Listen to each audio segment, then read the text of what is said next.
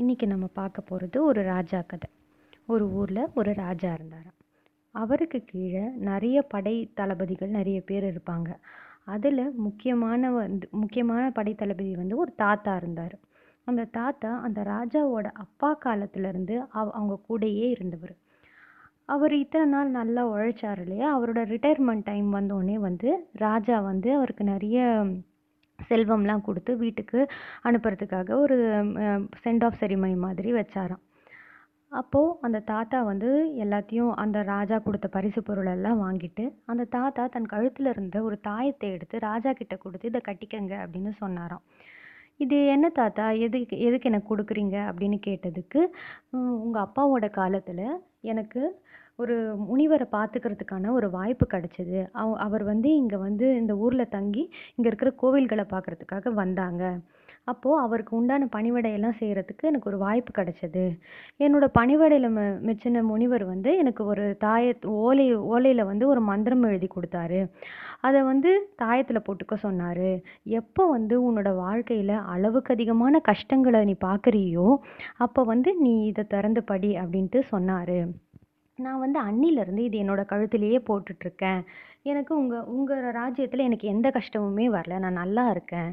அதனால எனக்கு இது க திறந்து பார்க்குறதுக்கான வாய்ப்பே வரல. இனி எனக்கு இது தேவைப்படாது. நீங்கள் வச்சுக்கோங்க ராஜா அப்படின்ட்டு சொல்லிட்டு கொடுத்துட்டு போகிறாங்க கொஞ்ச நாள்லேயே என்ன ஆகுது?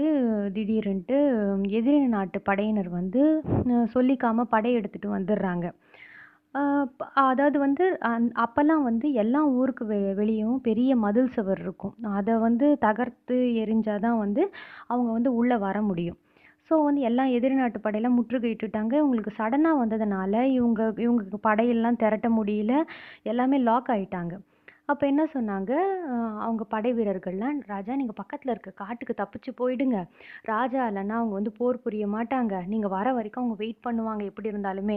நீங்கள் அங்கே போயிட்டு ஏதாவது யோசனை பண்ணி படை திரட்டி எப்படியாவது நீங்கள் ஏதாவது ஒரு யோசனை பண்ணி சொல்லி அனுப்புங்க. நாங்கள் வந்து அங்கே உங்களை சந்திக்கிறோம் அப்படின்னு சொல்கிறாங்க அதே மாதிரி ராஜா வந்து காட்டுக்கு ஓடி போயிடுறாரு.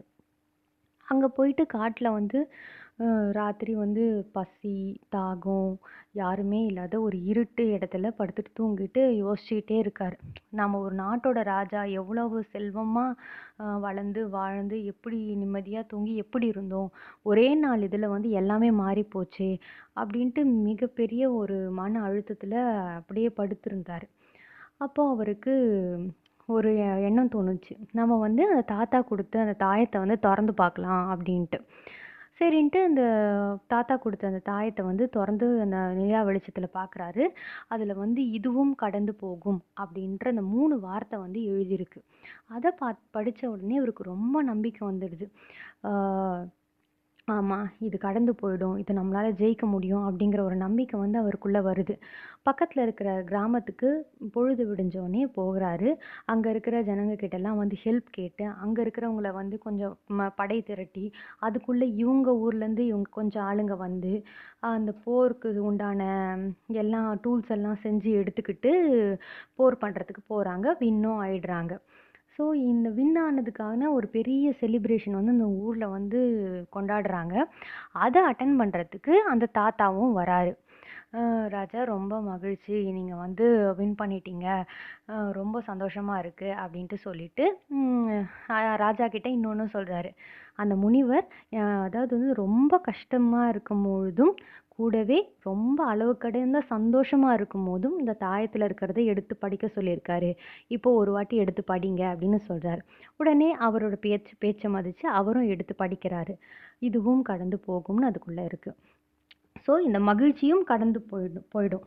ஸோ எப்பயுமே நம்ம நம்ம வாழ்க்கையில் ஒரு சோகம் வந்தாலும் சரி ஒரு மகிழ்ச்சி வந்தாலும் சரி ரொம்பவும் சோர்ந்து போகாமல் அளவுக்கு அதிகமாக வந்து ரொம்ப ஆட்டமும் போடாமல் அது சமநிலையை எடுத்துக்கிறதுக்கான மனப்பக்குவம் வேணும் அப்படிங்கிறது தான் வந்து இந்த ஸ்டோரியோட மாரல் ஸோ அதுலேருந்து அந்த மனப்பக்குவத்தை வந்து அந்த ராஜா அடையிறான். அதுக்கப்புறம் அவன் நாட்டை வந்து ரொம்ப அழகாக ஆள ஆரம்பிச்சிடுறான்.